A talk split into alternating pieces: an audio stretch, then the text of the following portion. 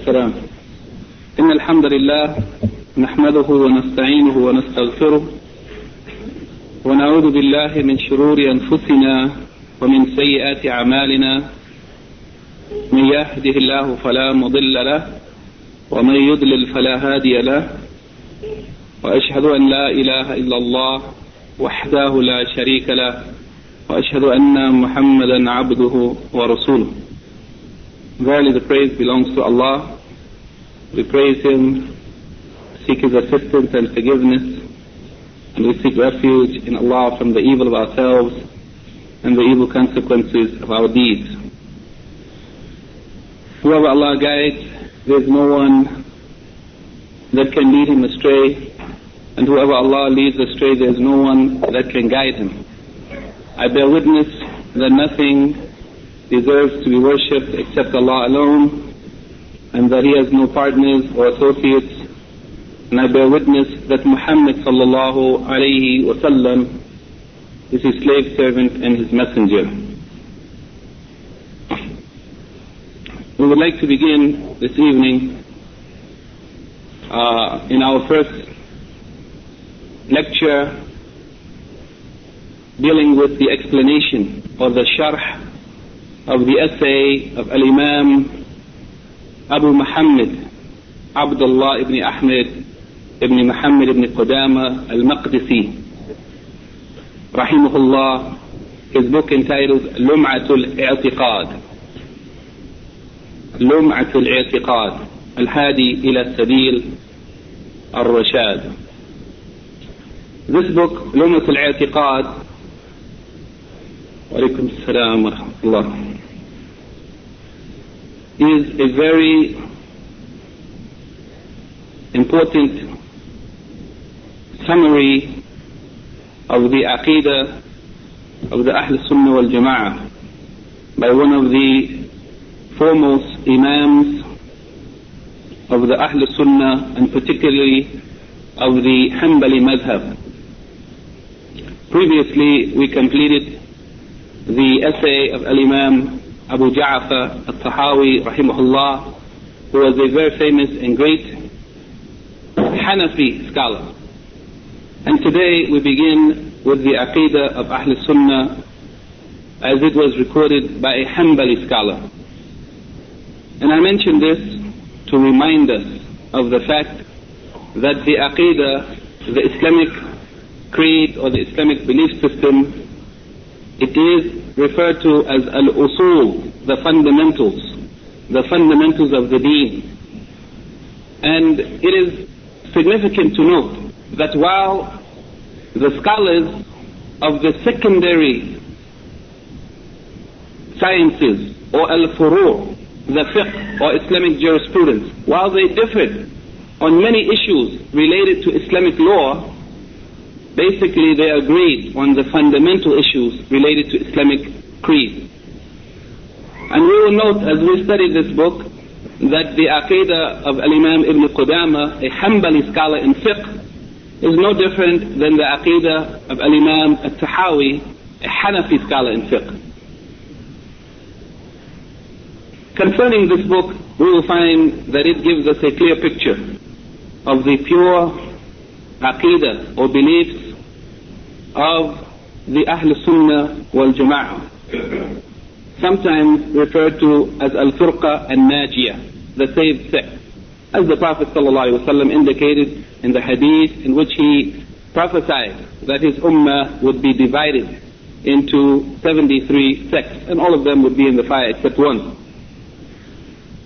So this Aqidah, we will find that Al-Imam Ibn Qudama rahimahullah has mentioned in it some of the important issues, the general important issues, and some of the details that are agreed upon by the early scholars of the Muslim Ummah, particularly the scholars of Hadith, the Imams of Hadith. And that Aqidah is taken directly from the Quran and from the authentic Sunnah of the Prophet ﷺ, as it was understood by as-Sahaba, his companions, radiallahu anhum ajma'in.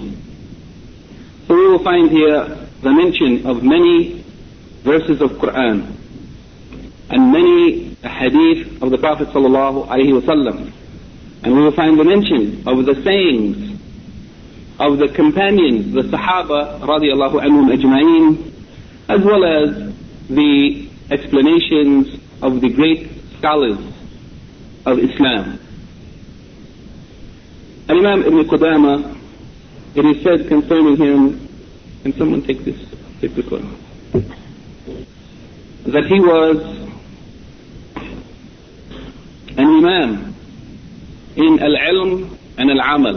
Not only an imam in terms of his status as a person of knowledge, but also his practicing the knowledge that he learned.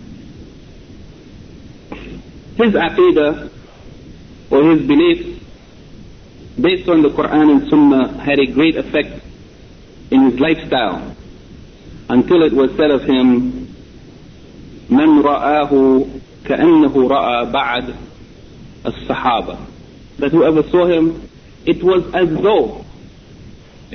though they saw some of the companions. Yani his lifestyle was in accordance with the aqidah that he believed in, and it helped him to frame his life and to develop his character to such an extent that when people saw him, it was as though they saw one of the great companions of the Messenger of Allah sallallahu alayhi wa sallam wa radiyallahu anhum ajma'in. Al-Allama Ibn al-Qayyim rahimahullah, the great scholar and student of Ibn Taymiyyah, in his book Ijtima' al-Juyush al Islamiyah, mentions in that book a paragraph in which he says that the saying of Shaykh al-Islam Muwaffaquddin Abi Muhammad Abdullah ibn Ahmed al-Maqdisi, that his opinion and his explanation and expression concerning the aqidah, the Islamic aqidah, has been agreed upon by the tawa'if. It has been agreed upon and accepted by the various groups of Muslims, and they have recognized his greatness and his imamship as a great scholar of the Muslim Ummah, except the Jahmiyyah or the Mu'attila, those people who deviated seriously concerning the characteristics of Allah, or the sifat, asma'ullah wa sifatihi. Of course, this book, as the previous essays which we have taken, is a summary. It is not one of those comprehensive books of aqidah that are in many volumes, but as it has been our custom previously to try to take some of the summarized essays of the well-known scholars of Islam in order to briefly cover what they said concerning the Islamic aqidah, to know clearly what we are to be believing based on evidence from the Quran and Sunnah, and to try to develop our understanding properly in order to correct our lives and to correct our relationship to Allah subhanahu wa ta'ala, and to help others. Concerning the biography of Al-Imam Ibn Qudama, or a brief biography, because the biographies of Imam Ibn Qudama rahimahullah are somewhat lengthy. Many of the scholars mention his biography in many pages, but in brief, we can say that his name, he is known as Muwaffaquddin Abu Muhammad Abdullah Ibn Ahmed Ibn Muhammad Ibn Qudama Ibn Miqdam Ibn Nasr Ibn Abdullah al-Maqdisi. Then he is known as al-Dimashqi, from the city of Damascus, al-Salihi, from an area in Asham, or in that part of the world, al-Faqih, the scholar of fiqh, al-Zahid, the one who abstained from over-engaging in worldly enjoyments or worldly pleasures, al-Imam, Shaykh al-Islam, Ibn Qudama. And also, some of the scholars in other biographies mention that Ibn Qudama, in his lineage, we find that it goes back to Salim, the son of Abdullah ibn al-Khattab radiyallahu anhu. And in that case, some of the scholars mention that he is Umari, also Umari, tracing his lineage back to Umar ibn al-Khattab radiyallahu anhu, the second Khalifa in Islam, was the second Khalifa of the Prophet Muhammad sallallahu alayhi wa sallam. Al-Imam Ibn Qudama rahimahullah was born in the month of Sha'ban in the year 541 of the Hijri calendar, yani near the end of the middle of the 6th century after the migration of the Prophet sallallahu alaihi wasallam. He was born in a village known as Jamma'il in Palestine, and concerning his upbringing and traveling, it is mentioned that he traveled to Damascus with his family when he was 10 years old, just as a child. And this happened on the occasion of the defeat of the Muslims in Jerusalem by the Crusaders. When the Muslims were defeated in Jerusalem, some of the Muslims, and from amongst them the father of Al-Imam Ibn Qudama, his father was a scholar also, and his father saw fit to migrate or to make hijrah from the land that was under the authority of the Christian pagans. So he migrated to Damascus, the father of Al-Imam Ibn Qudama, while Ibn Qudama was 10 years old. There he read the Quran and memorized it, and memorized some of the summarized books concerning different Islamic sciences. Not long after that, he traveled to Baghdad along with his cousin, the son of his mother's sister, who later became known as Al-Hafiz Zakiyyauddin Abdul Ghani ibn Abdul Wahid al-Jama'ili, and that was in the year 561. His cousin was also a great scholar of hadith and fiqh, and was known for his knowledge of hadith particularly. There he studied with the major scholars in Baghdad, and he stayed there approximately 4 years, at which time he returned to Damascus.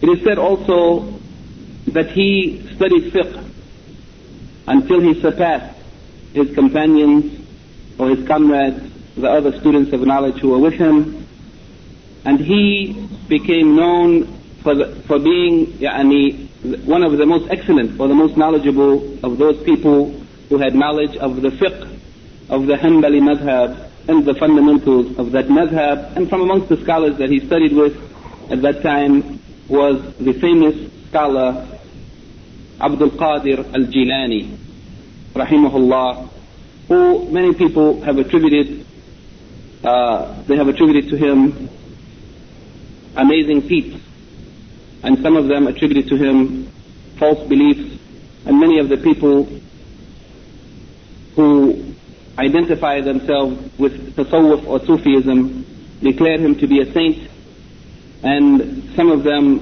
do those things which are actually acts of worship, visiting the grave, praying to him, seeking intercession, and so on. From amongst the scholars that he studied with, one of the most famous of them was the great scholar of fiqh of Al-Iraq, Nasih al-Islam Abu al-Fath Nasr ibn Fatyan, who was well known by the name of Ibn al-Manna. Amongst his students, and there are many, was the scholar Shihabuddin Abu Shama al-Maqdisi, who died in the year 665, Al-Hafiz Zakiyyauddin Abu Muhammad al-Munzari, who died in the year 656, who was also a great scholar of hadith, and one of the famous books by Al-Imam al-Munzari is Al-Targhib wa al-Tarhib, the famous book of hadith, in which he collected many inspiring hadith which motivate the Muslim to do good and discourage the Muslims from doing evil. Amongst the sayings of the scholars about Al-Imam Ibn Qudama rahimahullah is the saying of Abu Amr Ibn Salah, the scholar whose book the Muqaddama has been taken as the primary source book for the study of Mustalah hadith. Ibn Salah rahimahullah said about Imam Ibn Qudama, ما رأيت مثل الشيخ الموفق, that I haven't seen anyone like him, يعني no one comparable to him or equal to him. Ibn Taymiyyah said concerning him, ما دخل الشام بعد الأوزاعي أفقه من الشيخ الموفق, that no one has entered Sham, that area of the world which today is divided up into a number of countries including Syria, Jordan, Palestine, etc. Ibn Taymiyyah said that no scholar entered that area, and that area was known for people of knowledge, that no one entered since Al-Imam Al-Awza'i. No one entered since him that was more knowledgeable in fiqh than Al-Shaykh Al-Muwaffaq Ibn Qudama rahimahullah. One of his students, Al-Munzari, said that he is Al-Faqih, Al-Imam, the great scholar of fiqh and imam, imam in fiqh. And he gave fatwa, he taught the people, and he wrote many books of fiqh and other sciences, some of them summaries and some of them very long, which we will mention inshaAllah. Al-Imam Al-Zahabi, who was one of the students of Ibn Taymiyyah and is considered to be an imam in hadith on his own, Imam Al-Zahabi, who wrote the very, very famous book in 25 volumes of the biographies of the scholars of Islam, Siyar al-A'lam al-Nubala. In that book, Imam Al-Zahabi rahimahullah mentions that Ibn Qudama is Ahad al-A'imma al-A'lam Sahib al-Tasanif, that he is one of the great, well-known and prominent scholars and imam, and he is a person who has compiled or written many works or many books. Al-Hafiz Ibn al Kathir, the great scholar of Tafsir, whose book is well known throughout the world, Tafsir Al-Quran Al-Azim. Al-Imam Ibn Kathir rahimahullah said that he referred to him by Shaykh al-Islam, the Shaykh of Islam, Imam Alam, an Imam and a great scholar.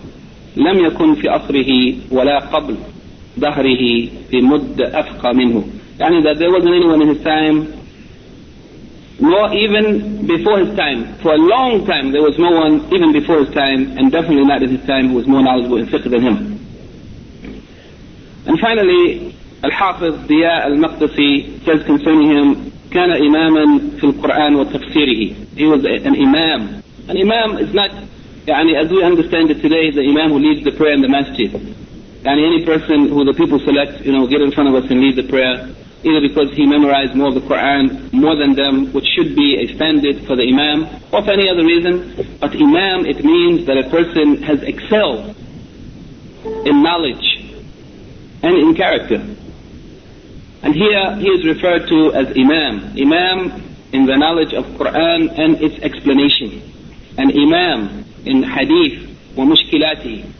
Imam in hadith, and also in the knowledge, the intricate knowledge of hadith, concerning those hadith which contained expressions or words or masail or issues that were confusing or difficult for the people. He was also meticulous and well known for his knowledge in this area.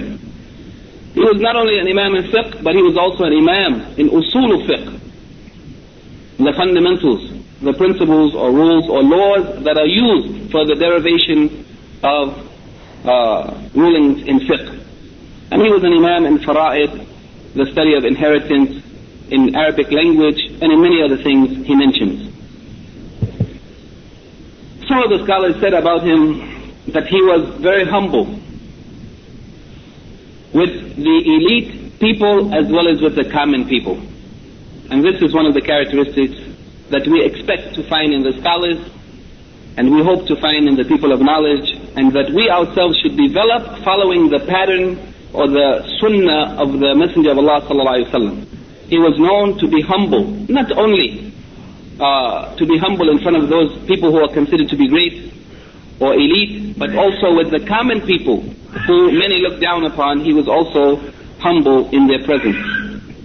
It is said that his majlis was a place where people would come to sit with him. It was filled with the scholars of fiqh, the scholars of hadith, and the Ahl Khair.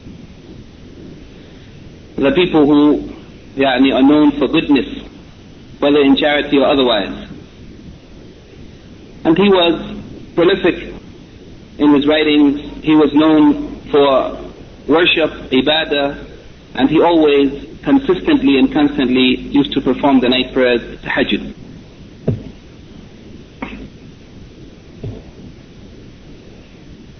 Concerning his writings, the writings of Al-Imam Ibn Qudama are many, and most of them have been well received by the Muslim Ummah in general. Al-Shaykh Ibn Rajab, the great scholar of hadith of the Hanbali madhab, said that Ibn Qudama has authored many books which are very good, particularly the books of fiqh of the Hanbali madhab, its fundamentals as well as its branches. And he has also authored books in hadith, in Arabic language, and asceticism or zuhud.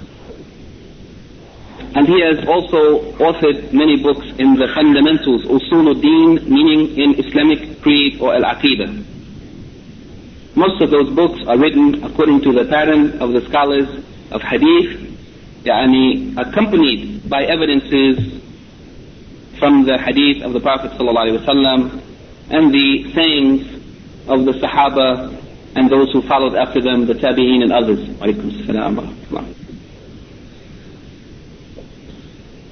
Then he mentions some of the books, some of the well-known books of Ibn Qudama in fiqh.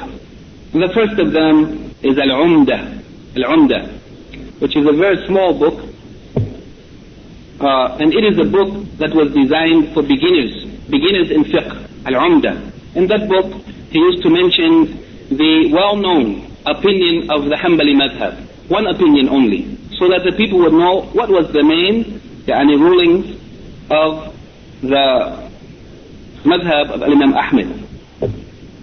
The second book he wrote is Al-Muqni'a, which was more comprehensive than the first one, and in that book Al-Muqni'a he used to mention more than one opinion, sometimes two of the opinions of the Hanbali madhab, where there was more than one opinion on the same issue, so that the student who was on a more advanced level could compare those two opinions and try to select which one was the stronger.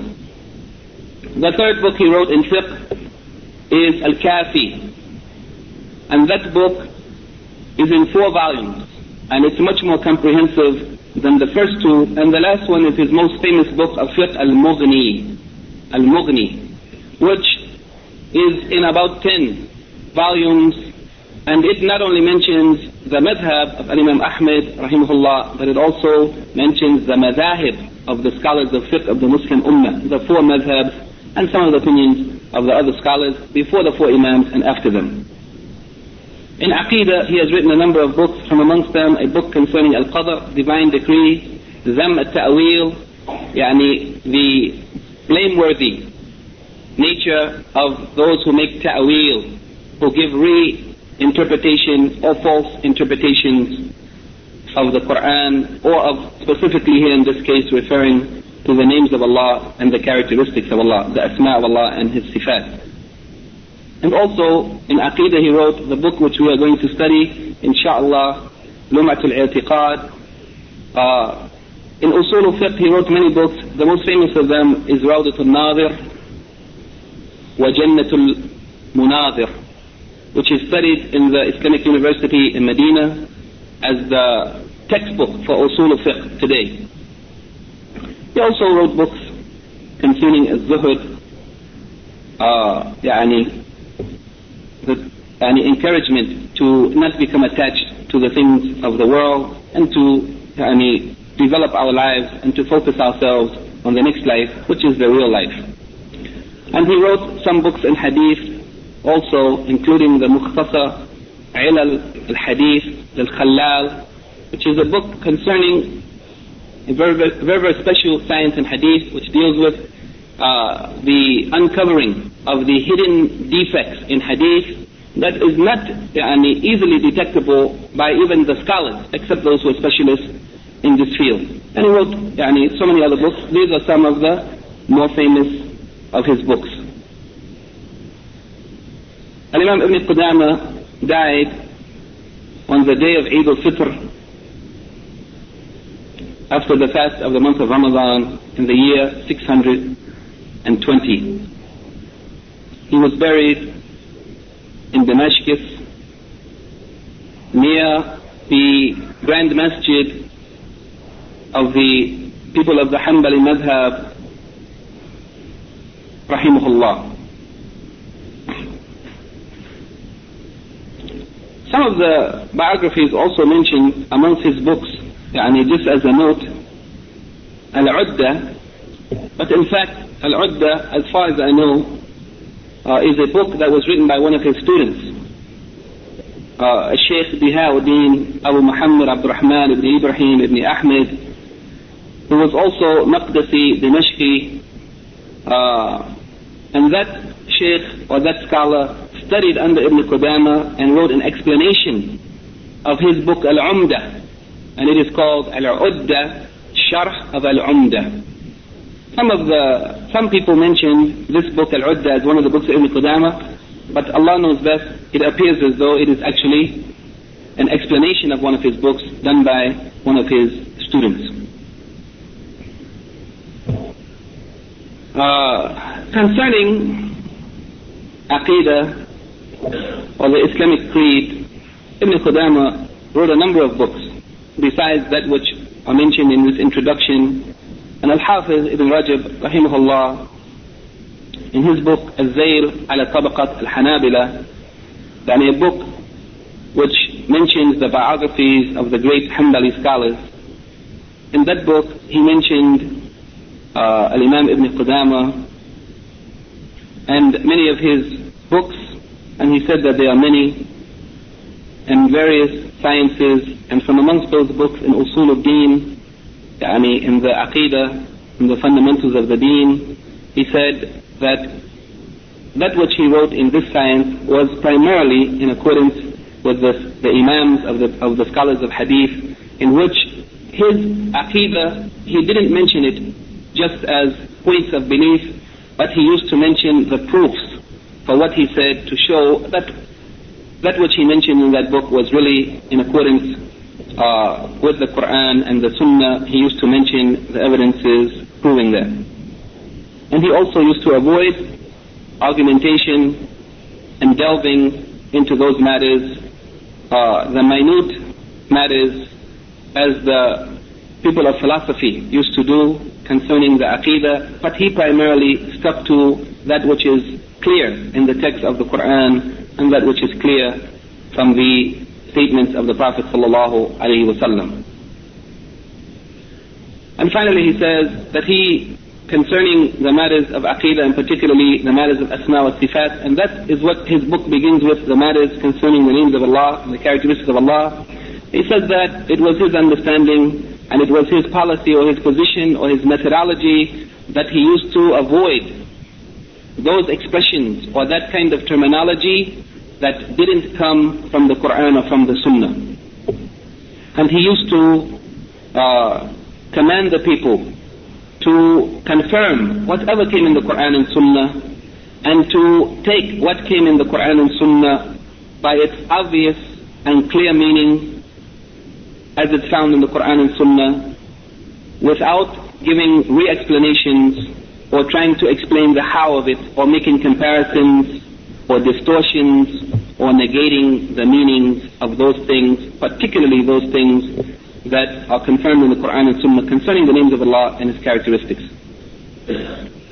Those books that he wrote concerning Aqidah are many. One of them is Al-Burhan fi Mas'alat al-Quran, that is the proofs concerning the issue of the Quran, whether the Quran is the speech of Allah which is not created, or is the Quran a creation of Allah. Allah created the Quran, as some people in the later generations claimed.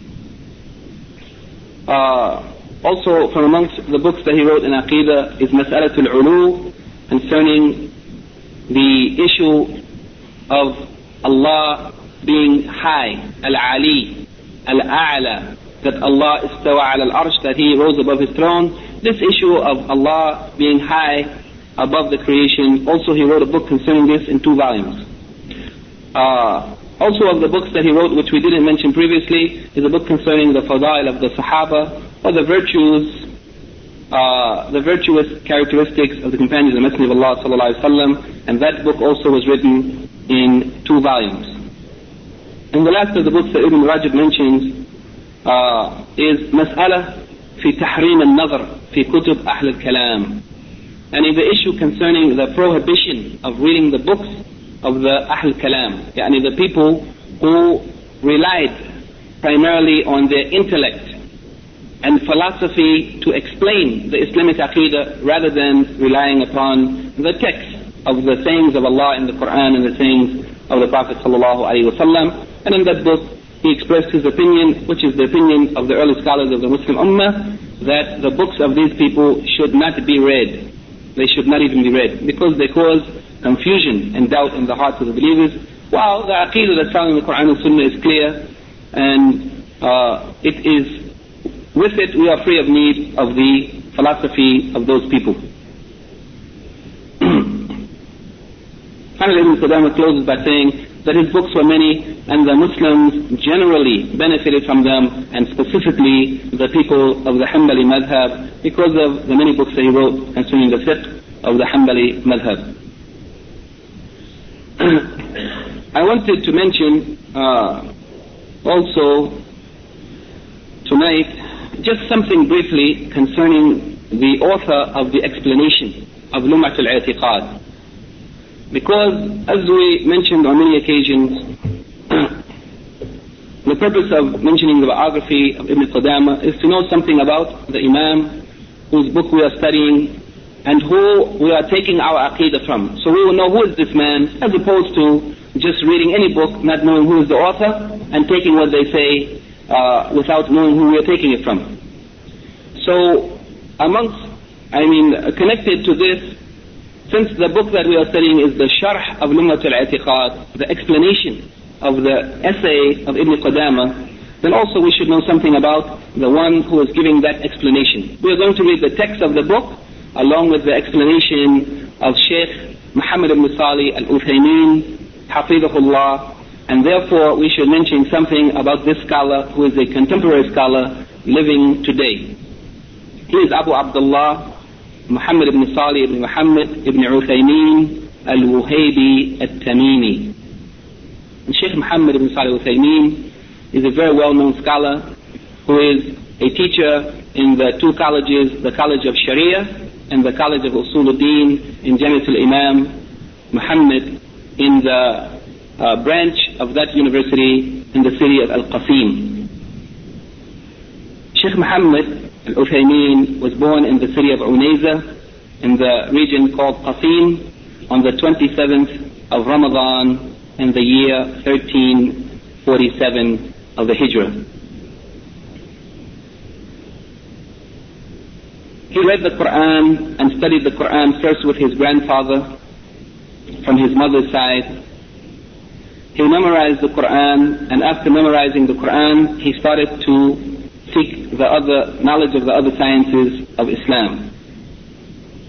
Of his most important scholars that he studied with were 2 of the students of Shaykh Abd al-Rahman al-Sa'di rahimahullah, who was the very well-known and the most famous scholar of that time in the area of Qasim. 2 of his students who were teaching the younger students, 2 of the students of Shaykh Abd al-Rahman al-Sa'di, with them he studied a summary of the Aqidah Al-Wasatiyah, which was summarized by Shaykh Abd al-Rahman al-Sa'di from the essay of Aqidah of Shaykh al-Islam Ibn Taymiyyah. Al-Aqidah Al-Wasatiyah is also one of the very, very well-known books of Islamic Aqidah that is spread throughout the Muslim world. He also studied with them Minhaj al-Salikin fil Fiqh, which is a book of Fiqh by Shaykh Abd al-Rahman al-Sa'di. And he studied with them concerning the Arabic language, Al-Ajrumiya, which is one of the first books that a person who wants to study Arabic language traditionally should study. It's a very small, summarized and simple book of Arabic language, Al-Ajrumiya. And after Ajrumiya he studied Al-Alfiyah, the book of Al-Imam Al-Suyuti, which is a more advanced book and one of the most important books of Arabic language of the past and even in the present time that we are living in. He also studied with some of the scholars in that area, inheritance, al-fara'id, and fiqh.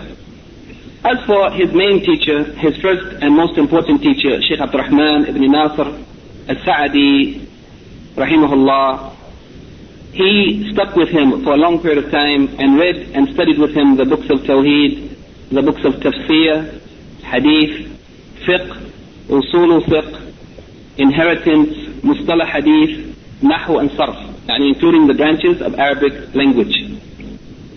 Also, his second teacher, and the second most important of his teachers, was Shaykh Abdul Aziz Ibn Baz, rahimahullah, the former Mufti of Saudi Arabia, and with him he studied Sahih al-Bukhari and some of the essays of Shaykh al-Islam Ibn Taymiyyah, as well as some of the books of fiqh.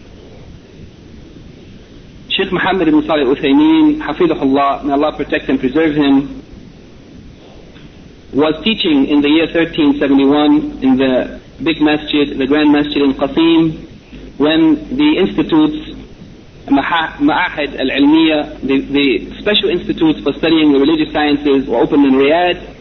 Then he was accepted to study in one of those institutes in the year 1372 of the Hijrah.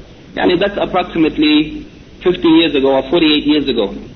He studied in that institute and graduated after 2 years, at which time he became a teacher in that same institute, but in its branch in Unayza, in the region of Al-Qasim. When his sheikh, his first and main sheikh, Abd al-Rahman al-Sa'di, died, then Sheikh Muhammad ibn Salih al-Uthaymeen took over his position as the imam of the Grand Masjid in Unayza and began to teach there in Unayza in the big library, as well as in the Institute of Islamic Sciences. Then he was transferred to the College of Sharia and the College of Usuluddin in its branch of Jamiat al-Imam Muhammad ibn Saud, the Islamic University, whose main branch is in Riyadh, and that branch which he is teaching in is in Qasim, where he still continues to teach until today. Shaykh Muhammad ibn Salih al-Uthaymeen also has written many books, and of the most important of his books are the books that he wrote concerning the Islamic Aqidah. And those books are also many. The books that he wrote in Aqidah are many, and alhamdulillah, some of those books have even been translated into English. Amongst the important books that he wrote concerning Al-Aqidah is Fath, Rabb al-Bariya, Bit-Takhlis, Al-Hamawiyya. It is the famous essay of Shaykh Islam Ibn Taymiyyah, in which he summarized that book and also gave some comments and commentary. Another book which he wrote, which is very important, is the book Nubadh fil Aqidah al-Islamiyah. It is the explanation of the Arkan of Iman, the 6 pillars of faith. And in that book he expressed in a simple way the pillars of faith with their evidences, which are very important. And that book is studied today in the Institutes of Religious Sciences in Saudi Arabia as a third-year book for Islamic Aqidah. Another of his important books is Al-Qawaid Al-Muthla fi Sifatillahi wa Asma'ihi Al-Husna, which is a very small book of about 100 pages, which contains many principles and rules of how a Muslim should understand the names of Allah and the sifat of Allah, and many proofs against those people who went astray concerning these matters of Islamic Aqidah and the Tawheed of Asma wa Sifat. And that book is in the marketplace today, but unfortunately has not been translated. The next book is the book which is under study now, Sharh, the explanation of Lumatul I'tiqad al-Hadi ila Sabil al-Rashad Ibn Qudama, in which Sheikh Muhammad has given brief explanations and evidences concerning the points that Ibn Qudama mentioned in this book. And that book is also studied in the Institute of Religious Sciences in Saudi Arabia as the first-year book and the high school level for the study of Tawheed. Another book that he has written concerning Aqidah, which is available and it has been translated into English, is Aqidah Ahl-Sunnah Wal-Jama'ah, in which he summarized the Islamic creed that is accepted by the Ahl-Sunnah Wal-Jama'ah. It is a very simple book in which he mentions the Arkan of Iman, and he gives the proof for each pillar of Iman, and brief explanations concerning each of them, as well as the fruits or the benefits that one receives by their belief in the six pillars of Iman. Another of his books is the Sharh of Al-Aqidah Al-Wasatiyah, the great essay of Islamic creed by Shaykh Ibn Taymiyyah, and that explanation is also studied in the Institute of Religious Sciences in Saudi Arabia in the third year, and that book has been the Aqidah Wasatiyah has been translated into English with a brief explanation, but the thorough explanation of Shaykh Muhammad ibn Salih al-Uthaymeen, which is in two large volumes, each of them probably more than 200 pages, has not been translated, but inshallah there's a project which I was informed of by the owner of Maktab Dar al-Salam in Riyadh when I went to visit him this summer.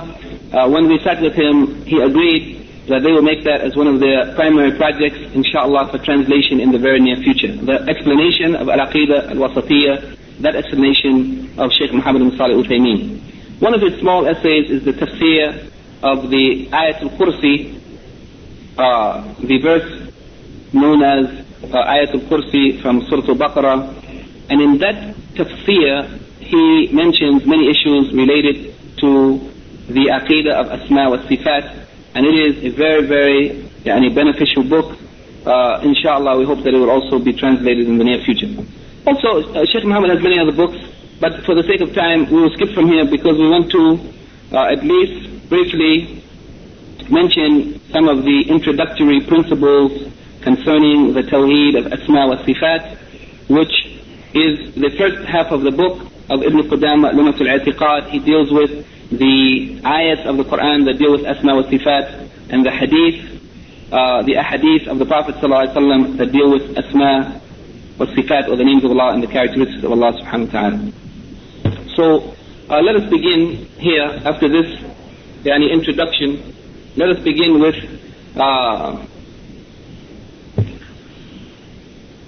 some basic principles that are of the utmost importance to understand in order that we don't deviate or go astray concerning our belief in Allah subhanahu wa ta'ala. We know that of all of the beliefs of the Muslims, the most important belief and the foundation of Islam is the Tawheed. And the scholars of Islam have divided Tawheed into various divisions, some of them dividing into two divisions, some into three divisions, some into four divisions, and in different ways of explaining the same thing. And to whatever number of divisions they divide it, the important thing is that from amongst the aspects of Tawheed is the Tawheed dealing with how we get to know Allah through the names that He has named Himself with, or the names that we came to know from the Prophet ﷺ in the authentic hadith, as well as the sifat, or the characteristics or qualities or the actions of Allah subhanahu wa ta'ala that are mentioned in the Quran or mentioned in the authentic Sunnah. How do we understand them? The first principle that Shaykh Muhammad ibn Salih al-Uthaymeen, in his explanation of Lumatul I'tiqad, this section is an introduction to the book from Shaykh Muhammad ibn Salih al-Uthaymeen. He says, Al-Qaida Al-Ula, the first qaida, or the first principle, fundamental principle, and it is of the utmost importance to understand it. A full lecture could be given concerning this principle, but what we intend to do is just to summarize it so that we have an idea as we go through the book concerning some of these principles. The first one is the obligation towards the texts of the Quran and the Sunnah that mention the names of Allah or the sifat of Allah, the characteristics of Allah. And any text, verse in the Quran or hadith of the Prophet ﷺ that mentions one of the asma of Allah or one of the sifat of Allah, how are we supposed to look at it? It is obligatory on us concerning the text of the Quran and Sunnah that we leave those texts as they are, accepting whatever they indicate according to its apparent meaning. According to its apparent meaning. The apparent meaning of the text of Quran or of the hadith of the Prophet ﷺ concerning Allah's names and Allah's characteristics should be accepted just as they are, without making any change in them. Because Allah subhanahu wa ta'ala revealed the Quran in the clear Arabic language. Kitabun Mubin. It is a clear book. And that Arabic language that the Quran was revealed in is the clearest of languages and the easiest to understand. The Prophet of Allah sallallahu alaihi wasallam also spoke clear Arabic language. Therefore, it is obligatory on us to leave the indications of the speech of Allah and the speech of the Messenger of Allah sallallahu alaihi wasallam just as they are obviously and clearly understood in the Arabic language. Another reason why we shouldn't make any change in the clear indications of the text of Quran and Sunnah is because changing it from its obvious meaning is entering into al-qawl ala Allahi bila ilm. Yani it causes a person to say something about Allah without knowledge. And if anybody reinterprets what Allah has said concerning himself in the Quran, then they begin to say something that they have no real knowledge of, because the knowledge concerning Allah can only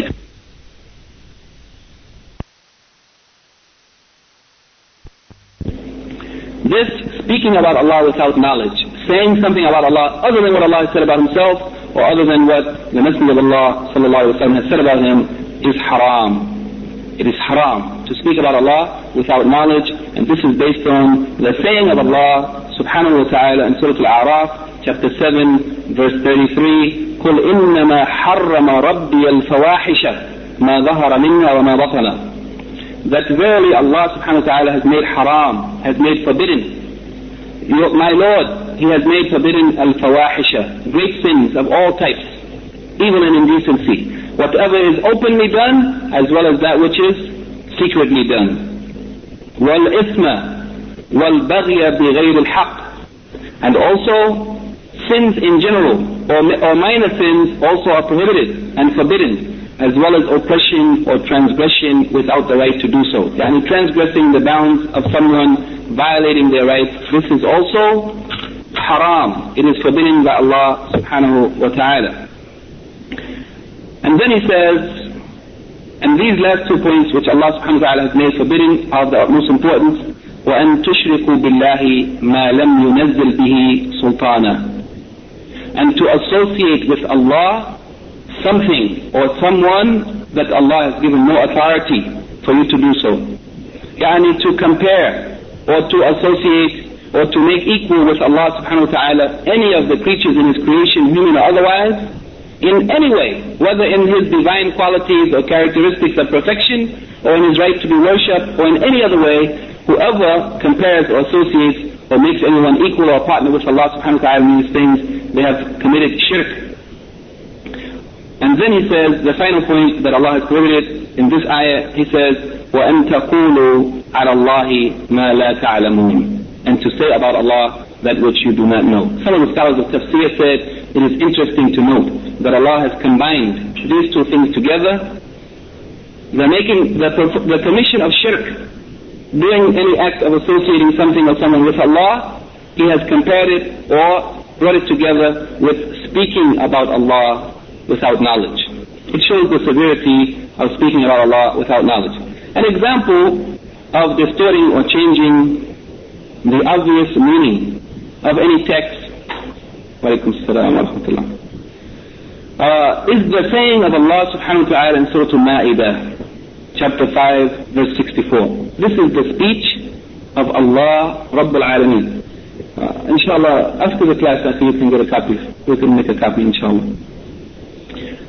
Allah subhanahu wa ta'ala says concerning Himself, and He is the best knower of Himself, بَلْ يَدَاهُ مَبْسُوطَتَانِ يُنْفِقُ كَيْفَ يَشَاءُ. That in fact, His 2 hands are widely stretched out, and He spends however He wills. Yani Allah spends freely and bountifully. He gives of His bounties and favors as much as He wills. Here in this ayah, Allah subhanahu wa ta'ala confirms for Himself that He has 2 hands. بَلْ يَدَاهُ مَبْسُوطَتَانِ. Allah subhanahu wa ta'ala confirms that He has yada or yadan, 2 hands. To reinterpret or to change the meaning of this statement of Allah in any way other than what is obviously understood is speaking about Allah without knowledge. Because Allah subhanahu wa ta'ala revealed the Quran in the language of the people to whom it was sent to first. to him, the Prophet Muhammad ﷺ was sent from amongst the Arabs, from amongst the Quraysh, and the Quran was revealed in the language of the people to whom he was sent to, in a language that was known to them, and it was clear Arabic language. Allah subhanahu wa ta'ala confirms his two hands, that his hands are widely outstretched. They are open, spending freely, however he wills, kayfa yasha. So the obvious meaning of this verse is that Allah subhanahu wa ta'ala has two real hands. Of course, as we know, and we studied previously, that we confirm whatever Allah subhanahu wa ta'ala has confirmed for himself and what the Prophet sallallahu alaihi wasallam has confirmed for him, without making comparison between the characteristics of Allah and the characteristics of his creatures. We don't say that Allah's hands is like human beings' hands, nor do we say that Allah's hands is like any animal's hands or any other creature in his creation. Just as human beings have real hands, and horses have hands, monkeys have hands, but the hands of a monkey are not like the hands of a horse. The hands of a horse are not like the hands of an elephant. The hands of an elephant are not like the hands of an ant, but yet they are real hands. And so we say that the hands of the creatures are understood in a way that is suitable for the creatures, and the hands of Allah subhanahu wa ta'ala are understood in a way that is suitable for the divine creator of the heavens and the earth, according to his majesty and his glory and his greatness. We don't compare them to anything in creation, nor do we try to interpret the how of them, to say perhaps his hands are like this or his hands are like that. But we confirm that Allah's hands and the how of them is only known to Allah subhanahu wa ta'ala, just as Allah has a that, a self or a person, and the that of Allah, the person or the self of Allah, is different than the zawat of the human beings. The human beings have persons, but they are not like Allah's divine that. So just as Allah's person is different, it is divine, so also his characteristics are different than his creatures, and they are also divine. So without negating the meaning of what Allah has confirmed for himself, without trying to express the how of it, without making comparison, we simply confirm what Allah subhanahu wa ta'ala has confirmed and leave it like that. There are some people who would say that the intended meaning of Allah's hands, it means that Allah has quwwah, it means power. That the hands of Allah, when Allah says He has hands, it means His power. There are other people who say it means ni'mah, that it means His bounty or His favors. They interpret it like this because they didn't want to accept the obvious meaning of what Allah subhanahu wa ta'ala confirmed for himself, thinking that if they confirmed that Allah's hands, then they wouldn't be making a comparison to the creatures. But we say that there's no need to make a comparison. We confirm that He has hands and say that the how of it is in a way that is suitable to the glory, the greatness, and the majesty of Allah subhanahu wa ta'ala. We say to those people who say that Allah's hands means power, or that it means His favor, or His bounty, or any other interpretation, we say to them that this is changing the speech of Allah and removing it from its obvious meaning that is understood in the clear Arabic language that the Quran was revealed in to the people who understood Arabic language. And this is not permissible, because speaking about Allah without knowledge is haram. The next principle, Al-Qa'idah Al-Thaniya, after this principle of accepting the text of the Quran and Sunnah as it came, concerning the names of Allah and His characteristics or qualities, the second principle, this is in reference to the text of the Quran and Sunnah, that we accept it as it is. The second principle is in reference to the names of Allah, as opposed to the characteristics of Allah, qualities of Allah, the Asma of Allah. The second principle is concerning the Asma of Allah. And the principles concerning the Asma of Allah are many. Here, Shaykh Muhammad ibn Salih al-Uthaymeen mentions a few of the fundamental principles concerning the names of Allah. Under this area of the names of Allah, we said that there are a number of principles. From amongst them is the Asma of Allah, kulluha husna, that the names of Allah, all of them are husna. The names of Allah are all perfect, good, perfectly good names, yani to the highest degree of perfection. Because these names of Allah contain perfect characteristics. The names of Allah contain within that name, it's not just a name that something is identified by, but it also contains the characteristic of Allah subhanahu wa ta'ala in His name. And those perfect characteristics that are contained in the names of Allah have no defect in any way whatsoever. Allah subhanahu wa ta'ala says in Surah Al-A'raf, chapter 7, verse 180, وَلِلَّهِ الْأَسْمَاءَ الْحُسْنَى. That al-asma al-husna, the most perfect and beautiful and best names, they belong to Allah alone. وَلِلَّهِ الْأَسْمَاءَ الْحُسْنَى. يعني that these names are exclusively belonging to Allah subhanahu wa ta'ala, meaning in their highest degree, or the degree of perfection. To the degree of perfection, they belong to Allah subhanahu wa ta'ala alone. An example of this is the name Ar-Rahman, which by the way was rejected by the Quraysh when the Prophet ﷺ came to them and called them to Islam. And when they heard this name Ar-Rahman, they said, where did we get this name from? We don't know Allah by the name Ar-Rahman. One of the names of Allah is Ar-Rahman, and it is one of the greatest names of Allah.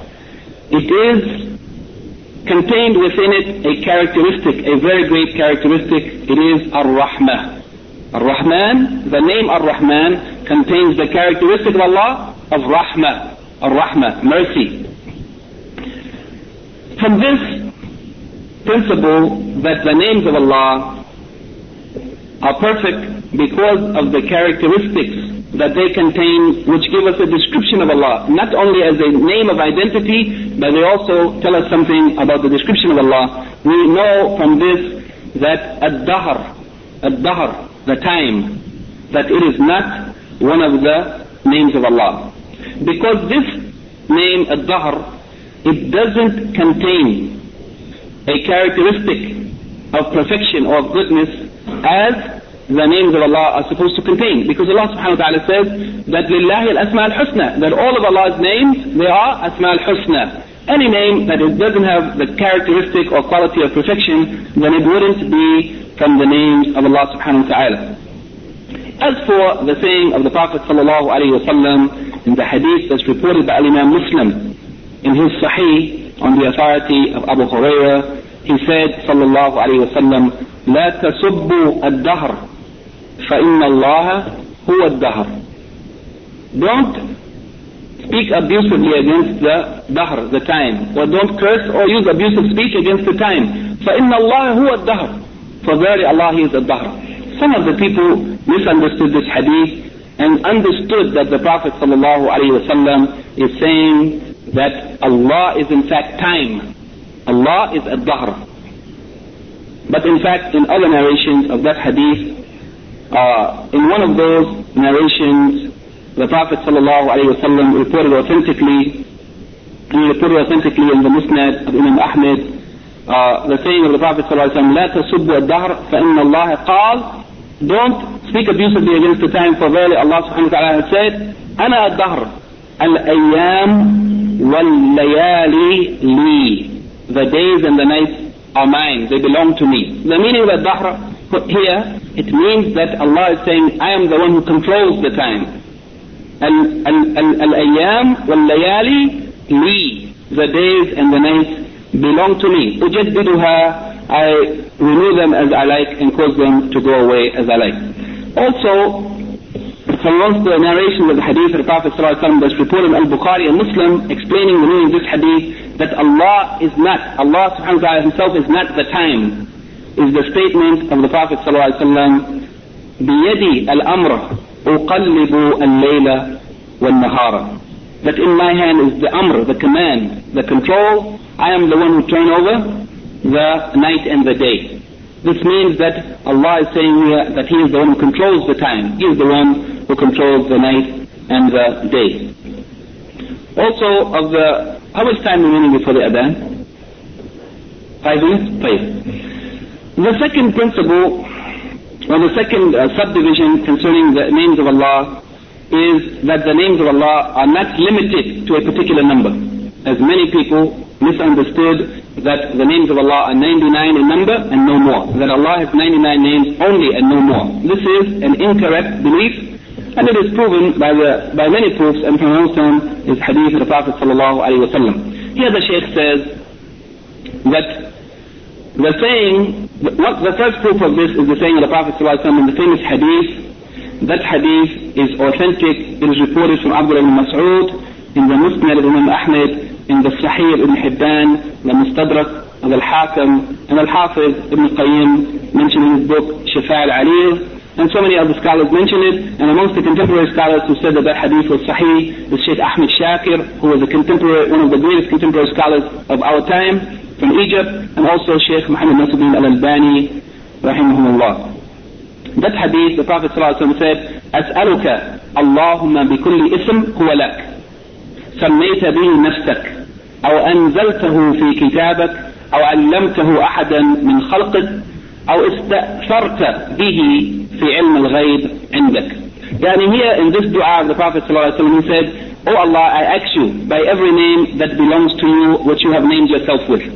I ask you by every name, not only calling you by one of your names, but by every name that belongs to you, what you have named yourself with, or what you have revealed in your book, or what you have taught to any one of the creatures of your creation, even by every name that you have taught to anyone in the creation. Maybe you didn't, all the people didn't know about it. The names that you named yourself with, the names that you revealed in your book, the names that you taught to any one of your creatures, and even those names which you have kept in the ilm al-ghayb, in the knowledge of the unseen which you have kept for yourself that none of the creatures know about." If we know about Allah's 99 names, then also Allah has names that only some of His creatures know about. And Allah has names that none of His creatures know about, that He has kept for Himself in the ilm al-ghayb indahu. Here the Shaykh says that what Allah has kept in the ilm al-ghayb with Himself, it is not possible for anyone to know those names or to know what are their number. It is not possible, because that is something that's of the knowledge of the unseen. It's not known to prophets, nor angels, nor anyone. It is known only to Allah subhanahu wa ta'ala. The way that we eliminate or we make reconciliation between this hadith, which mentions the names of Allah being unlimited, and the hadith which most people are aware of, due to which we thought that Allah's names are only 99, that is the hadith in which it is reported that the Prophet sallallahu alaihi wasallam said, and that hadith is reported in Bukhari and Muslim on the authority. The narrator of the hadith is not here, but in any case that hadith is muttafaqun alayh, reported in both Al-Bukhari and Muslim. He said, "Inna lillahi tis'at wa tis'ina isman," that verily Allah has 99 names. "Man ahsaha dakhala al-jannah." Whoever, yani ahsaha is difficult to explain, but some of the scholars say it means whoever memorized it, whoever knew their meanings, whoever acted in accordance with their meanings, whoever did so, they would enter paradise. The people understood from this that Allah has only 99 names. Inna lillahi tis'atan wa tis'ina isman. That Allah has 99 names. Whoever memorized them and practiced them, they will enter the paradise. He said that verily the meaning of this hadith is that from amongst the names of Allah, the many countless names of Allah, from amongst them there are 99 names, which there are 99 particular names that whoever enumerates them, counts them, memorizes them, and lives in accordance with them, that they will enter paradise. And Allah has many names, from amongst them are 99 that we should attend to and try to memorize and come to know them and be familiar with them and act in accordance with them. But the meaning of this hadith is not that Allah's names are limited to this particular number. Here the Shaykh gives an example to make, give some clarity to this point. He said this is similar. If you would have said that I have 100 dirhams, or let's say riyals, because riyals are closer to us here, and we don't know what a dirham. He said, if you were to say, I have 100 riyals, which I have put aside for sadaqah. 100 riyals, which I have put aside for sadaqah. This doesn't negate the fact that you might have other riyals besides that are not for sadaqah. If you said, I have 99 riyals for sadaqah, that's adhan, inshallah. Let us just take the adhan, listen to the adhan, and after the adhan, just 5 minutes, bi'idhnillahi ta'ala, and then we will close. Astaghfirullah.